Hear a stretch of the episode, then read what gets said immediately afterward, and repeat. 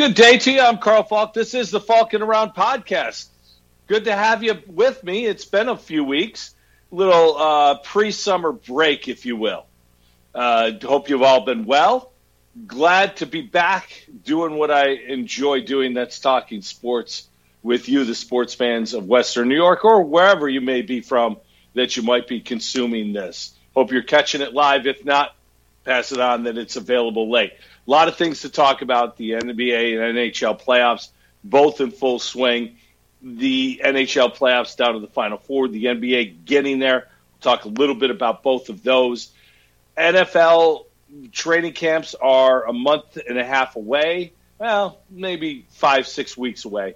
But right now, organized team activities going on, and we will talk a little bit about that and the big trade that happened while we were gone. Discuss the Julio Jones trade. The Yankees suck. The Yankee fans are losing their minds. We'll give you a little bit of a breakdown of that.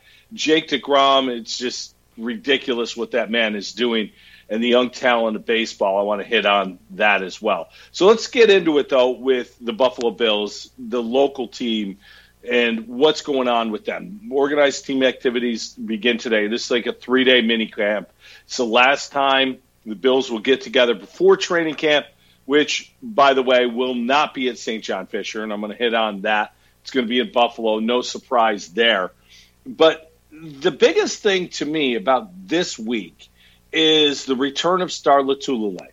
Star was a guy that the Bills signed a couple years back from Carolina, gave him a lot of money, and he didn't put up a whole lot of numbers. The production wasn't something that you look at and you thought, wow, this guy is a heck of a player. Star is a different type of player. What Star does is he takes up blockers. He creates mismatches on the defensive line that allows the people around him and next to him to benefit from him tying up blockers. Star opted out last season because of the COVID situation. There wasn't a whole lot of communication, from what I understand, with the organization. As a matter of fact, they, they hadn't seen him, but then videos recently have surfaced of Star working out on his own. He looks to be in great shape. Of course, you know, working out on your own versus football shape, two different things. But we're certainly early enough along in the process that Star can get himself into great football shape.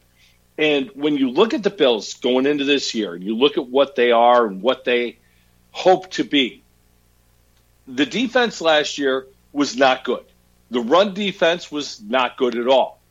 The pass rush was inconsistent at times. The biggest change from this year to last year, from last year to this year on defense, to me, is going to be the return of Star Lotulelei.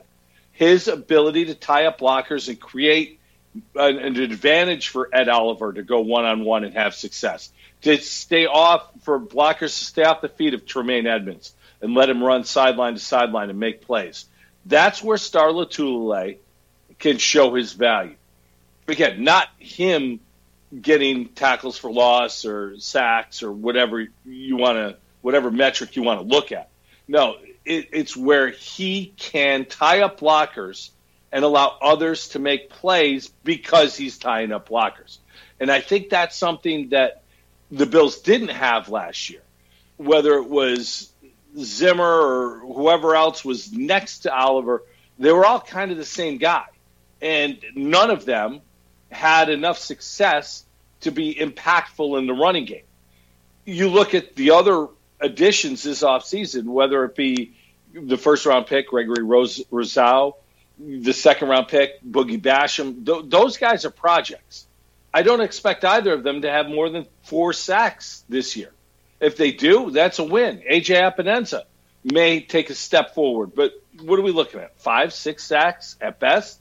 So this defense, much like the offense, is running it back. The offense is running it back after a successful year. The defense is running it back after a year where they took a major step backwards. So when you look at this team and try to figure out how is this defense going to improve to the point where the Bills don't have to just outscore everybody? The answer is Star Lotulelei. So that's something this week to definitely keep an eye on as the OTAs go and, and just how his body conditioning holds up, how his interactions are. If he's right, he's an improvement. And he may be the only improvement that we see this year. But the ripple effects of him playing his game at a high level will be significant. So keep an eye on that. Other things to keep an eye on are the mood of the team. And I, I thought something happened at the last OTA that showed that this team is certainly not complacent. When teams break out and have their great year, the next year to me is always a real interesting year because it's how do you come back from the success? You know, how do you handle success? And last OTAs, AJ Epenesa picked off Josh Allen and returned it for a touchdown. Celebrated a little bit, Jon Feliciano and Epenesa got in a fight in the end zone. Feliciano, of course, the offensive guard who the Bills have brought back, brings a lot of energy to that offensive line. This, to me, was a good thing because it shows that this team is still ready to compete. And I think that's going to be Sean McDermott's task for this year. Get this team ready to compete right out of the box. Don't let them think they're good. Don't let them feel good about what they did last year. Because as good as last year was, it's over and it has zero impact on this upcoming year. It's going to be a, a big task for the Bills to get off to that good start and contend and to just pick up where they left off. I think one of the things to think about this year, too, and I've said it on a previous podcast, playing in full stadiums is going to change things. Last year, going on the road and getting a win, it didn't mean nearly as much as it traditionally did in the NFL. Because when you go on the road to get a win, you got the hostile noise, you're not able to make changes at the line of scrimmage and all the things that you want to do. It is a big difference playing in an empty stadium versus playing in a stadium with 70,000 fans screaming against you. So I think it's imperative that the, the tenor of this team for Sean McDermott to keep his finger on the pulse of it even stronger than he did last year, stronger than he ever has, to make sure right out of the box that this team gets themselves going. It's going to be fun to watch. This training camp this year, which will take place at, the end of July and go through August, is going to take place once again in Buffalo. This year was going to mark the last year of the current contract between St. John Fisher and the Buffalo Bills organization. Course, Fisher has been a great home to training camp through the years. The Bills didn't have a ton of success during their years at Fisher, but recently, of course, with the success of the organization and the changes, it, it was one thing that we here in Rochester looked at as something of our own, and, and we had a little bit of an ownership there. Obviously, with COVID last year, it wasn't going to happen in Rochester. This year, it would have required some work to get done. Last year, when the Bills played and, and they took advantage of their facilities in Buffalo, they navigated the COVID protocols in Buffalo. So those things were already taken care of. For them to set up and get through all the protocols here in Rochester at Fisher would have required some some work to be done. It could have been done, but let's be honest. This is something that, in my opinion, the Bills, the Pegulas, Brandon Beane, Sean McDermott, the COVID did them a favor in this respect. The Pegulas have invested a ton of money around the stadium in Buffalo. The AdPro training complex is state of the art, one of the best in the league. The fields they've built around the stadium have been a, a great spot for the team to practice. Well, now you don't need a second location for training camp. You've got the best possible scenario right where you are. Why travel and go somewhere? Now, I know McDermott and Beane have both said there's a benefit to getting away from camp, and they both like that benefit. Is that is that real? Do they really like going away? Do they like staying in the dorm? or is that lip service to satisfy people like me who think that they would like nothing more than to have these training camp first couple weeks in Buffalo? And, and I frankly, I think that is what it is. It's lip service. Uh, McDermott, when the when he took over, the training camp schedule shortened noticeably. It also made it so that people who supported financially investing in training camp to bring their guests, their customers out to training camp, he didn't care about the scheduling of practices. There were no night practices. Practices were all in the morning. So you lost marketing opportunities because of that. Sean McDermott doesn't care about marketing opportunities. He, cares about football and only football. I think that this is a situation that the Bills are now out of the contract and they couldn't be happier about it. Now, there have been some rumblings would the Bills go to Penn State and have a couple weeks down there? The Pegulas, of course, Terry Pegula has a lot of ties to Penn State. Would that happen? I frankly don't think they'll go anywhere. I think that they stay right in Buffalo. They think they use the state of the art complexes that they built I think they stay with what they now know works. They've had great success keeping players healthy, and that's been a big part of their overall team success. So why change it up? Why go somewhere where you don't control every aspect of it? And, and think about Sean McDermott and any NFL coach for that matter. They're all control freaks. The more you can control, the more comfortable you're going to be. And, and having – training camp in Buffalo, that is absolutely another factor where the Bills are able to control things. So I do think this is a situation where Rochester was great for the time being. And, you know, I know we, we can't speak good about Russ Brandon because everyone hated the job he did as a general manager. But as a businessman and as a marketing person, him going to his alumni, his alum, his alma mater, I should say, in St. John Fisher, and, and getting that ball rolling and getting that thing to where it was was a great move financially, marketing wise. It brought fans from Syracuse up here, even Utica and Albany would come. It's a little less that they'd have to drive. The people from Buffalo would still drive east to come to camp. It was a fanta- fantastic setup. And as somebody who was out there every day for three years, it was great to go out there and watch the practices and see the players and the coaches and, just all the things that go along.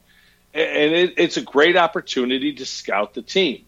Now, I, I know this year's going to still be a little different for us, the fans and the media, because there's you're not going to have the full access. You're not going to have the exposure like we used to have. And it, that's the new normal. It's not going to be that way for a long, long time. And that's another area that, as much as you'll hear we miss the fans during the practices, the, the organization doesn't care about the fans at practice. They, they just got this is work. It's their business. They got to handle their business. And that's why, to me, a lot of this that has been said about camp is nothing more than lip service to show what a great partner the Bills and Fisher were. I don't expect there to be another contract coming out of this. I'd love to see it, and I'd love to be wrong on this.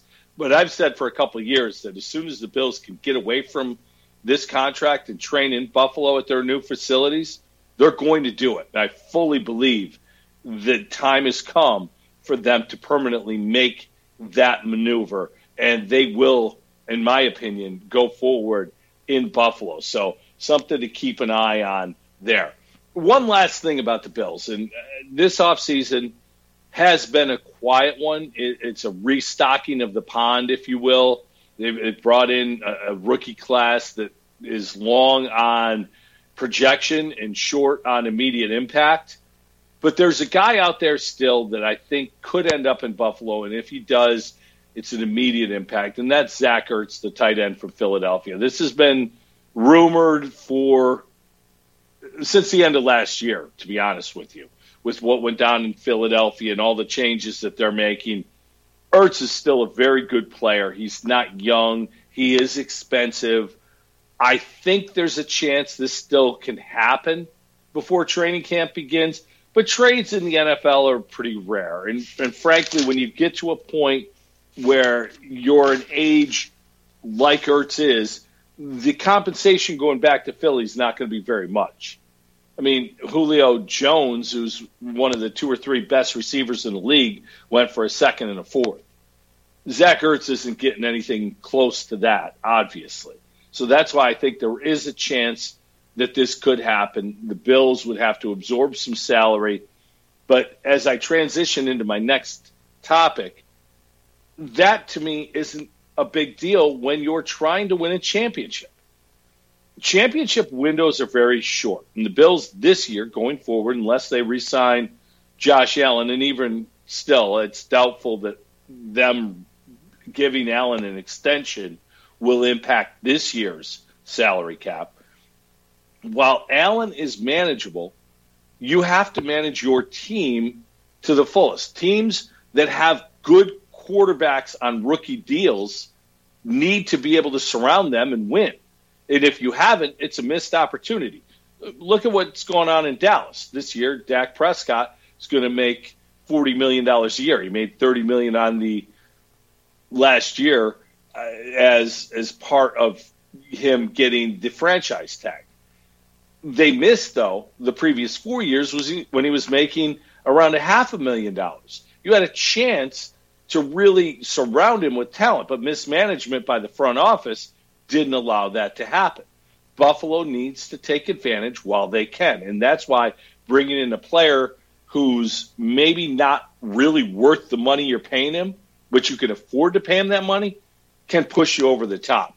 And I think teams get so caught up in the value of a draft pick, A, and B, dollars and contracts for older players, prohibits them from making moves that could potentially push them over the top.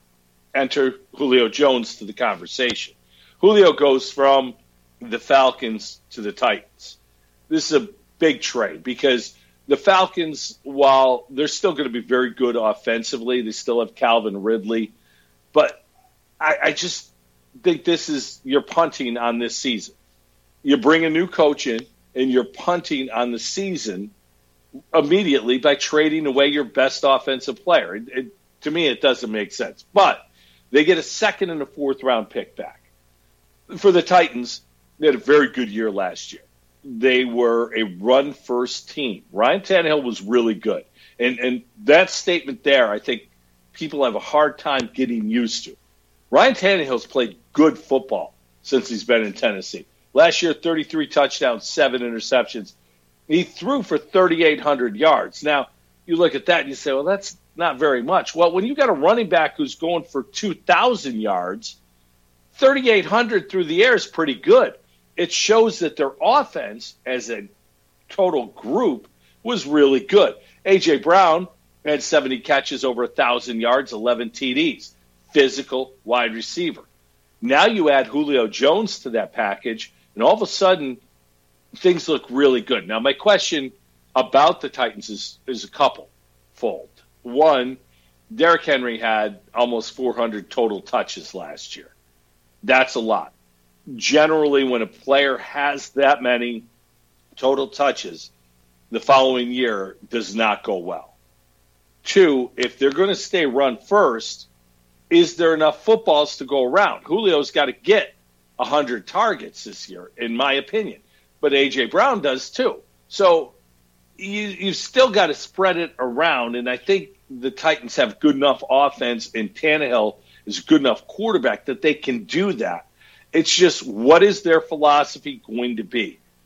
But the reality of it, in my opinion, teams look at the Falcons and say they did great. They got a second and a fourth. Now they set Julio in a sixth back, but now the Titans have to pick up 15.3 guaranteed million dollars this year. 15.3 is a lot for a wide receiver. But if you look at last year, and we don't have to look far, look to Buffalo, and look to Arizona. Both brought in all pro wide receivers, added them to an offense that was dealt with a young quarterback and uncertainty. All of a sudden, those two offenses took off. Those two players had phenomenal years. I expect Julio Jones to do the same. Now, he's a little longer in the tooth. He's in his early 30s, which for a, a football player is, is obviously not young. He had injuries last year, didn't play in a bunch of games. I expect the Titans to be a very good offensive team again this year, and I expect Julio Jones to be a big part of why. And the fact that the Falcons got a second and a fourth, the overvaluing of draft picks in the NFL befuddles me because give me two years of Julio Jones at 12 games a year, say. If he plays 12 games a year, typical to what he's played in the past, and when he's been on the field, it, the question isn't what he does on the field, it's can he get on the field. But if he can play 12 games each of the next two years, you're paying him 30 whatever million dollars over those two years. Easily, the Titans have won this trade because a second round draft pick and a fourth round draft pick is not nearly as good as the impact that Julio Jones can have on a team. Teams get so caught up in draft picks that they forget the talent that they're acquiring. Julio Jones is one of the best wide receivers in the history of the NFL. He continues to be a dominant player, even at this stage of his career. Again, when he's on the field. So your gamble isn't what you're giving up or what you're paying him, in my opinion. You're gambling on the health of Julio Jones. And if you feel he can do that, to me, you win the trade. And I, I think the Titans have won this trade going away. Now, we'll see where it goes from here. But there are a bunch of other teams I looked at that I'm like, why didn't you make this trade? One of them happens to be the Buffalo Bills. The Bills are a team now trying to win now. And, it, it, go back to what I was saying about Zach Ertz. You overpay at this point, you're overpaying because you're trying to win a championship. Zach Ertz could help you do that. Julio Jones could have helped you do that. A second and a fourth, you're picking late in the second round anyway, and late in the fourth round anyway. So it's not like you're giving up a top five pick. You're giving up like the 60th pick in the draft at best. So to me, the Bills should have been a team looking at Julio Jones, pairing him with Stefon Diggs and Cole Beasley. You would have an, an enormous advantage offensively. The Miami Dolphins, excuse me, the Miami Dolphins should have been all over Julio Jones. You got a young quarterback, excuse me, in Tua Tagovailoa that you need to get weapons to. You could have gotten him for a second with all the draft capital that the Dolphins have for the next couple years, and you don't go out and spend it on Julio Jones. What are you waiting for? The Dolphins missed a huge opportunity. I thought the Colts missed an opportunity. You're bringing in Carson Wentz. He's still got T.Y. Hilton, who's still very productive, but you need more than that. And I thought this is an opportunity that the Colts could have taken. The Ravens, for years we've been talking about the lack of wide receiver help for Lamar Jackson in Baltimore. Second and a fourth could have had Julio Jones. Don't make that move. Somebody explain that to me. It, it simply doesn't make sense. The Green Bay Packers have problems with the quarterback because you know he doesn't really feel appreciated. What if you went out and got him Julio Jones to pair with Davante Adams? Again, for a second and a fourth, Aaron Rodgers throwing to Julio Jones and Davante Adams don't even have a running back anymore. Just start throwing it all over the place. Who would want to go cover that team? It's just amazing that Green Bay wasn't in the mix. Seattle was in the mix, reportedly. Couldn't get it done. I'll give them credit because they were trying to get it done, but you give Russell Wilson, Julio Jones, and DK Metcalf and Tyler Lockett, man, you really have an excellent chance of having a good football team there. I thought the Chargers missed this opportunity. You put Justin Herbert, you give him that young gun quarterback, and he is a young, good quarterback. Give him Julio Jones. Uh, you, you might you might have one of the best quarterback wide receiver combos in the league if that were the case. So Julio Jones goes, and, and, and yes, that's a good thing for the Titans. Bad thing, in my opinion, for the Falcons, and a huge, huge missed opportunity for a lot of teams in the league. And again, draft picks and money, nobody remembers the draft picks or the money that's spent. They only remember the player that either got away or that they didn't get that could have helped them get somewhere that they couldn't have got. Now we'll see how it goes and if Julio's on the field again. To me, 12 games each of the next 2 years, the Titans win that trade. We'll see where it goes. Major League Baseball, we are at the third pole. Memorial Day is always an interesting day because it's about one third of the season. Now here we are in mid June, so we are a third of the way into the year, and you're starting to see what teams are, and you're starting to see teams as they really are. And the team that gets the most airtime around here is the New York Yankees. They are game over 500, and they're sitting in fourth place in the American League East. Their playoff odds right now 20.3% to make the postseason. 20% odds of the New York Yankees make, making the postseason. And the reality is, nothing that's happened this year is, is all that unexpected. If you start looking at what's gone wrong for the New York Yankees, and I'll go through it, Gary Sanchez is what he is. Anyone surprised by that? It's what you expected, right? Gary Sanchez is, is exactly the guy you thought he'd be. Runs into a couple, he's going to hit low 200s, he's a bad defensive catcher, is what he is. At first base, Luke Voit's injury has been a problem because now you got DJ LeMahieu at first base. And LeMahieu isn't what he is. This may be the one surprising thing of the Yankees' failures. He's only hitting 261 after signing the nice contract he signed this offseason. Because he's been at first base, that means Rougned Odor is at second base. He's hitting a robust 198. Nobody penciled Odor in to be a great player. At shortstop, Gleyber Torres, who's been better defensively, still isn't good defensively. So, again, it is what it is. You knew you had a problem defensively with Gleyber Torres. He's a much better second baseman, but this is the way you set your team up. At third base, Gio Urshela is the player he should be. He's a nice player. He's not a great player. He's great defensively, but he has some timely hits, and he's a good hitter, not a great hitter. The outfield, it's it's strange because you know, look at Aaron Hicks who signed that big contract a couple years ago. I never understood that. Never understood his value to the Yankees before he was hurt, and he's not going to be back anytime soon. He was hitting 194. He's not been good for a couple years, and again, you kind of expected him to be this way. Clint Frazier still hasn't proven he's a major league player. The legendary bat speed hasn't allowed him to run into any more than five home runs and his 188 average, I'm sorry, 182 average is embarrassing.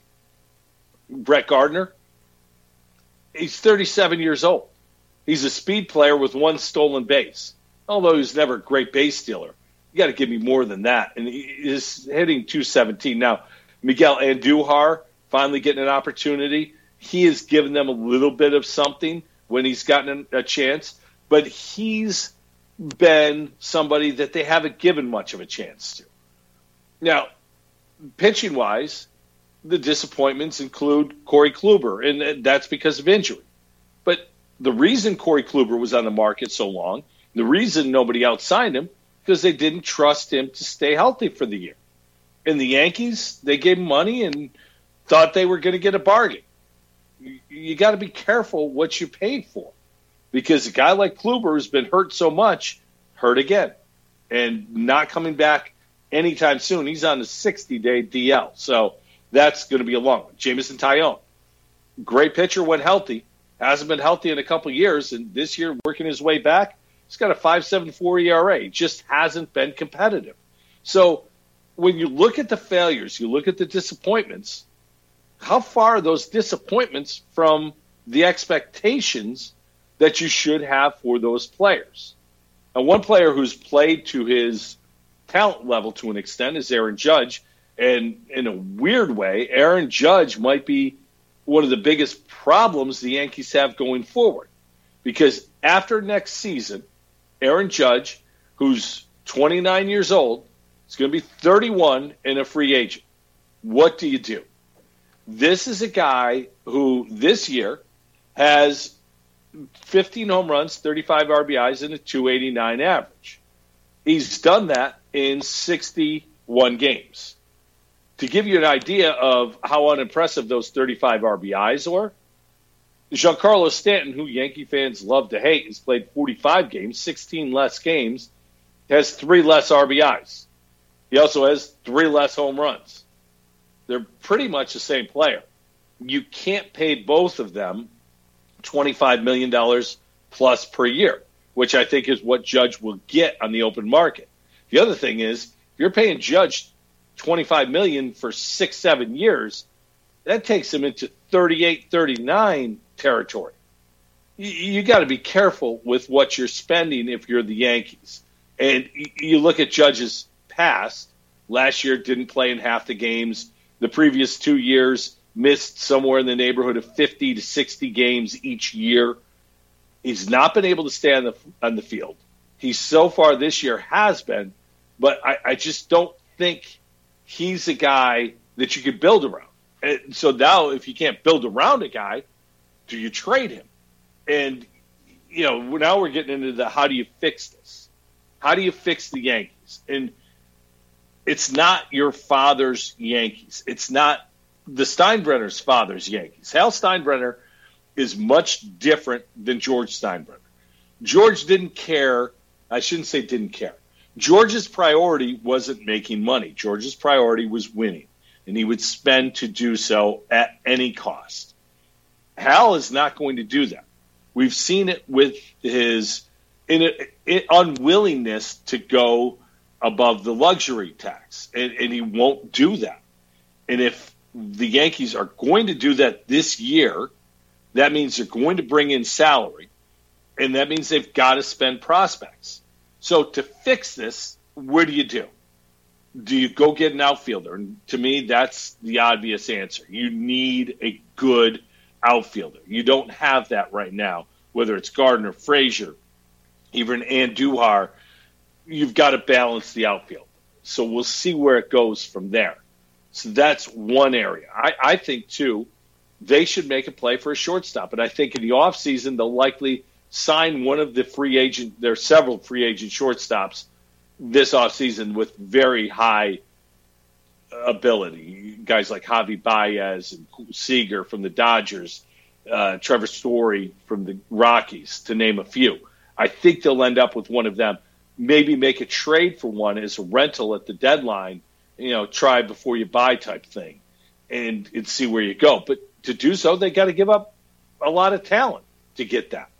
And I don't anticipate the Yankees being willing to spend their high end prospects to get somebody this year because there is so much uncertainty. I think that this year is going to be a situation where the Yankees kind of take it on the chin go forward. And, and next year, maybe a retooling. And, and next year, maybe a retooling with a, an entirely different look. The Yankees miss the playoffs. Does Aaron Boone come back? I don't think so. I, I really don't. I think when you look at Boone, I think he's a very good manager. I think he's a great face of the franchise. He handles the media very well in New York, and I think that's a very important part of the job in New York because it brings somewhat of a calming influence to, to the organization. But Brian Cashman's going to be the question. Is it time to move on from Brian Cashman? You can make the argument Cashman does a great job year in, year out, but now that he's got the financial constraints, he hasn't seemingly been able to push them over the hump. Now, has that been a problem up until this year? Yeah, it has. Because this is a team that they win championships. That's what the Yankees are about. They haven't won one since 2009. That's 12 years ago. And as a guy who's a fan of a team that hasn't won a championship in a long time, let me tell you, You get used to not winning championships. And frankly, the Yankees, they're not a championship contender at this point. You start to look around the landscape of the American League, and in particular, the American League East. It's tough for me to say that in the next five years, the Yankees are going to be a team that, that's going to be positioned in better spot than the Blue Jays or the Red Sox with their young talent, and the, the Rays, the way they constantly do it. Yeah, it's a dogfight in the AL East, but the Yankees are a team that's supposed to be the top dog, and they certainly are not the top dog now. You start looking around, and, and the other teams have much better talent than the Yankees have, and I, I don't think it's fixable with one or two moves, but I think the Yankees need to change philosophy. They want to get back to winning championships because they're stuck in the middle. They've got high salaried players. They won't go over the luxury cap, and they're not a young team. This is an old team. You look around. Voits is not young. LeMahieu's not young. Even Urshela, I mean, he's younger, but he's not a rookie. He's been around for a little while. The outfield, other than Frazier, those guys have been around for a bit. It's not a young team. This this is a team that needs an influx of young talent. And, and they had a setback last week that was really unfortunate. Luis Severino, the young pitcher working his way back from Tommy John surgery, has a groin injury. That could be a long term injury. They're going to make sure that's fully healed before they start him throwing again because, again, anything in your lower body is going to affect your upper body when you throw. And coming back from Tommy John, you got to be so careful to make sure you're completely healthy it's going to be now probably another two months before we see Severino on the hill, if at all this year for the Yankees. So it's it's been one thing after another, and it has not gone well this season.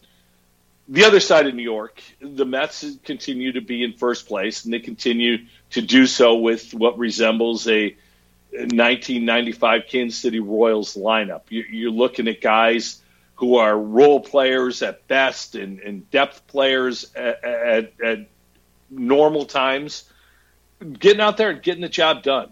And this team has continued to battle, and in large part because of the success of the pitching staff. Nobody has embodied the success like Jake DeGrom, potentially ever. What DeGrom is doing, and, and I'm not sure if he'll make his start on Wednesday against the Cubs. He, he had a little bit of an elbow issue. Is since been playing catch and hopefully is fine. Well, what he has been doing this year is truly mind-boggling. And this is a guy who's already won two Cy Youngs. He's won two and finished, I think, third last year in the voting. So you look at what he's done for his career; it's been amazingly impressive. And this year, what he's done is mind boggling. In his career, 193 career starts. 94 times he's held the opponent to zero or one run. Think about that. That's almost half your starts, zero or one run. That's amazing right there. This year, DeGrom is now 6 and 2 with a .56 ERA. His ERA went down last game and he went into the game with a .61 ERA. His whip, walks and hits per innings pitched, which I look at as a very true indicator of how the pitcher does because it, it determines the traffic that you have. Gerrit Cole is very good and had a very good year this year. We'll see how he handles the spin rate controversy that's going to come up. He's not a good liar, but he's a great pitcher. His whip is like 0.83. That's outstanding. If your whip as a starting pitcher is 0.83, that's fantastic. That's not all star stuff. That stuff, if you do it over years, is Hall of Fame stuff. Jake DeGrom's whip this year is 0.531. Think about that. 0.83, Gerrit Cole, great. All time great. 0.53 is unheard of. This year, he's allowed four earned runs through his season. Four earned runs in a season, not in one game, in a season this year. As a batter, he's driven in five runs. He's driven in more runs than earned runs he's given up. It's truly mind boggling. And this one really got me. In his starts this year, there's been one game, and all his starts this season, he's given up more than three hits. Think about that. If you give up four hits in a seven inning start or six inning start, it's great. One time this year, Jake DeGrom has given up more than three hits in a start. He gave up five hits in eight innings. Oh, by the way, he only allowed one run and got the win in that game. Other than that, he's not allowed more than three hits in a game. Now, who knows where this is go going to go for the rest of the year? We this year's such a strange year because of last year, the shortened season. Pitchers are going to really struggle to stay healthy, in my opinion, down the stretch. DeGrom's already had a couple issues. I mentioned the elbow he's dealing with now. I don't know that he ends up getting, say, 25 starts in this year. But where this has started, this would be a year like we talked about with Bob Gibson forever. The year he had like a 1.12 ERA. And it's still regarded as like the greatest year in the history of baseball for pitching. Jake DeGrom's on pace to cut that in half. Now, I don't think he stays at a 0.5 ERA. I just it's impossible to do so. But what he's doing, I think we need to stop and appreciate the the unbelievable greatness that we see every fifth day out of Jacob DeGrom. It is mind-bogglingly great. Along the same lines, Uh, the appreciation in baseball right now, in my opinion, has to be for the amount of young talent that we are seeing in baseball. You look at the home run leaders. Vladimir Guerrero Jr. leads the major leagues in home runs. He's got 22 home runs. Last night tied the game up with two outs in the ninth, hitting an absolute bomb in Fenway. He homered in each of the four games the Blue Jays played in Boston. This kid is doing stuff that very few people have ever done. And he's what, 22 years old? Fernando Tatis Jr. signs a big contract this offseason. He's second with 19 home runs, hit a grand slam against the Mets on Sunday to break open a close game. It's just been unbelievable. Ronald Acuna Jr., to me, is as good a player as there is in all of baseball. He can run, he can play the outfield greatly. He's battled injuries this year. He's got 18 home runs. Shohei Ohtani is not only a lights out pitcher, he's got 17 home runs. The young talent in baseball, I never, in, in all my years, remember seeing this many guys who are this young who have had this much of an impact. And, and one other one, Juan Soto of the Nationals. He's not having a great year this year, but here he is at 22 years old, and he's already got 77 home runs in his major league career. He could have 100 home runs by the time he's 23. It's crazy. This group of young talent is better than any group of young talent I have ever seen, and I don't really think it's close.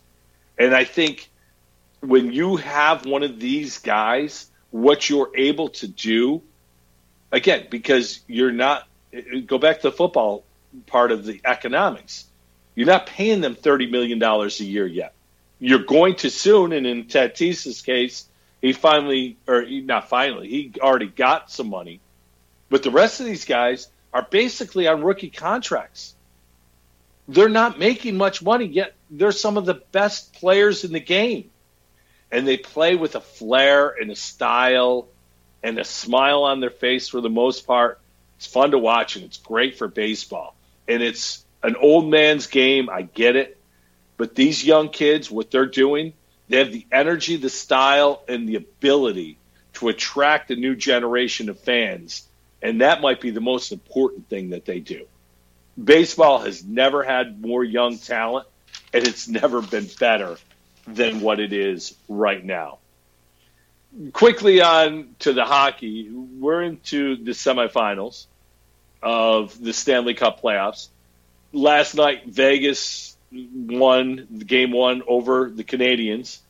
The way Vegas opens a hockey game, it might be the best opening in all of sports. it, it is truly a Vegas thing because it's like a Vegas show.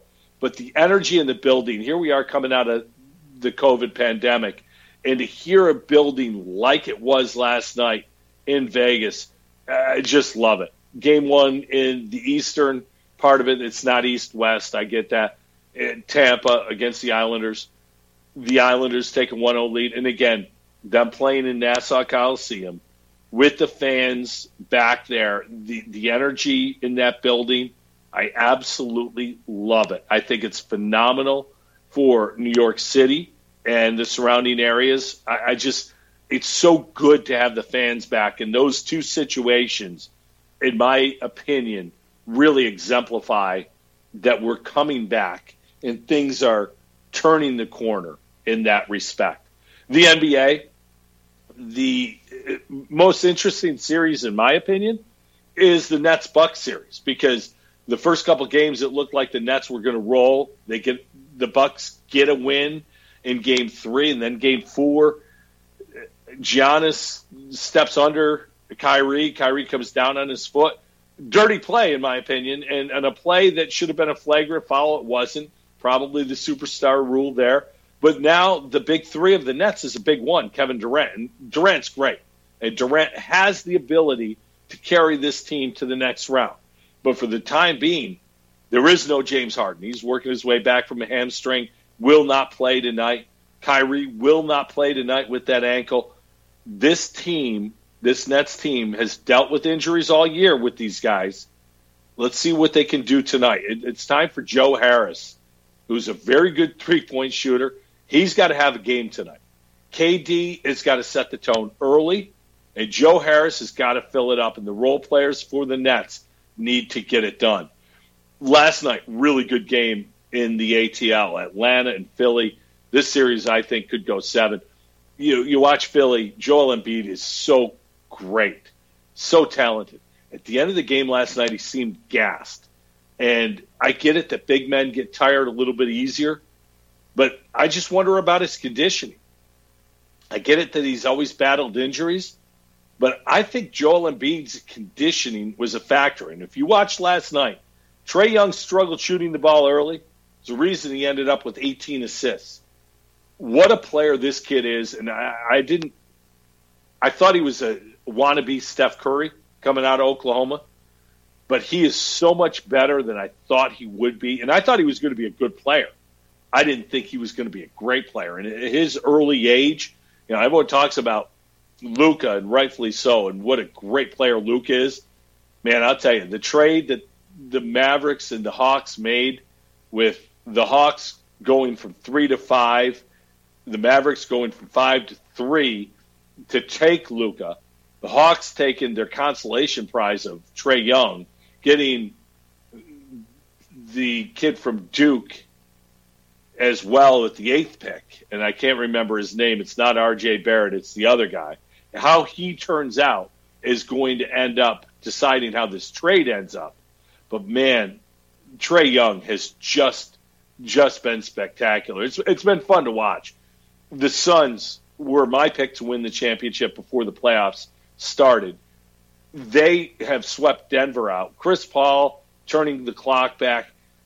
If he stays healthy, and it's always a question with Chris Paul. This team is going to be incredibly difficult to take out. This team has a big man in DeAndre Ayton who's starting to evolve into a really good player. He's also athletic enough to play, add to the defense. They have a veteran in Jae Crowder who gives them some toughness as well as three point shooting. Devin Booker is just a great, great scorer, great young player. Mikal Bridges is so much better than people give him credit for. They talk about the the big three in Phoenix, and Mikal Bridges has to be part of that discussion as well. And then the other series last night, the Clippers tied up the series with the Utah Jazz, two two. Donovan Mitchell, little dinged, didn't didn't have the game that maybe he thought he should have. But I think Kawhi Leonard last night imposed his will, and he looked like the guy we saw in the playoffs a couple years ago with Toronto, where he was leading that team. And a guy I don't like giving a whole lot of credit to, playoff P, Paul George. He had a nice night again last night. He's having a good playoff. He is playoff P at this point. I can't really begin to say that he's not. He's he's been very solid along these lines. So the NBA has been very good as well. Fun to have playoffs going on right now, and it's going to continue on and take us almost all the way up to the NFL preseason. So there's it's going to be an, another interesting summer of sports this year. And finally, this is one of the best weeks of the golf season. It is the U.S. Open week, and everyone's hoping that we're going to have a pairing of Brooks Koepka and Bryson DeChambeau because these two guys simply hate each other. Brooks has been made famous for a video of when Bryson walked by, rolled his eyes. Everyone's seen the video by now. They just can't help each other. And, and the funny thing is, I think they're very similar. I think they're. I think these guys love to be the center of attention. I think that they're both guys who aren't probably well liked by their peers generally. I, I know Bryson isn't. Bryson's an extremely slow player. He's very much a, a, a me guy. He had people thrown out of a tournament recently for yelling, "Hey Brooksy, let's go Brooksy," things like that. So it's been it's been interesting to watch and to see where this goes. It's just does the U.S. Open and the USGA do they decide that this is what they're going to do to give the fans what they want? I, I don't think they should, frankly. I, I think it takes too much away. And two of the favorites, each of these guys is a favorite. I think that giving them that pairing could potentially derail a championship week for one of them. Jon Rahm will look to compete this week, and Jon Rahm a couple weeks ago at the Memorial was dealt some horrific news walking off the 18th green on Saturday with a six stroke win lead. He's going to get a win in Jack's tournament. Finds out he had tested positive for COVID, and he was forced to withdraw from the tournament.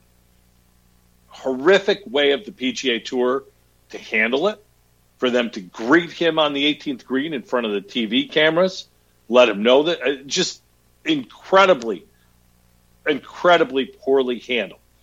I wouldn't be surprised if Rahm comes out this week with a little bit of I, I I'm owed one, and I'm going to take it now. Excuse me. The other guy I want to watch this week, Dustin Johnson had a good week last week. Hasn't had a great year to this point, but last week played well. Let's see how he does at Torrey Pines. It's a Bombers golf course. If DJ can consistently keep it in the fairway, I think he's somebody that could be heard from come Sunday. The other thing too, here living on the East Coast, having golf in prime time, yeah, sign me up for that. The fact that you know instead of going to seven o'clock, it goes to ten o'clock here. We could watch it at night. Yeah, I'm absolutely all in. Uh, and Torrey Pines is a great venue for it. You'll have the beach scenes. You'll have the guys hang gliding and things like that in the background. It's just going to be a great week in the U.S. Open. I don't expect Phil Mickelson, though he's in his backyard. From he's from San Diego. I don't expect him to duplicate what he did earlier this year with the PGA Championship, though. A lot of people would love to see him complete the career Grand Slam. So that's it for this week. That's our catch up show. Now that we're back up to speed, be back next week and uh, all the rest of the Tuesdays going forward. Thanks for listening, everybody. Have a great week. I'm Carl Falk. This is the Falcon Around Podcast.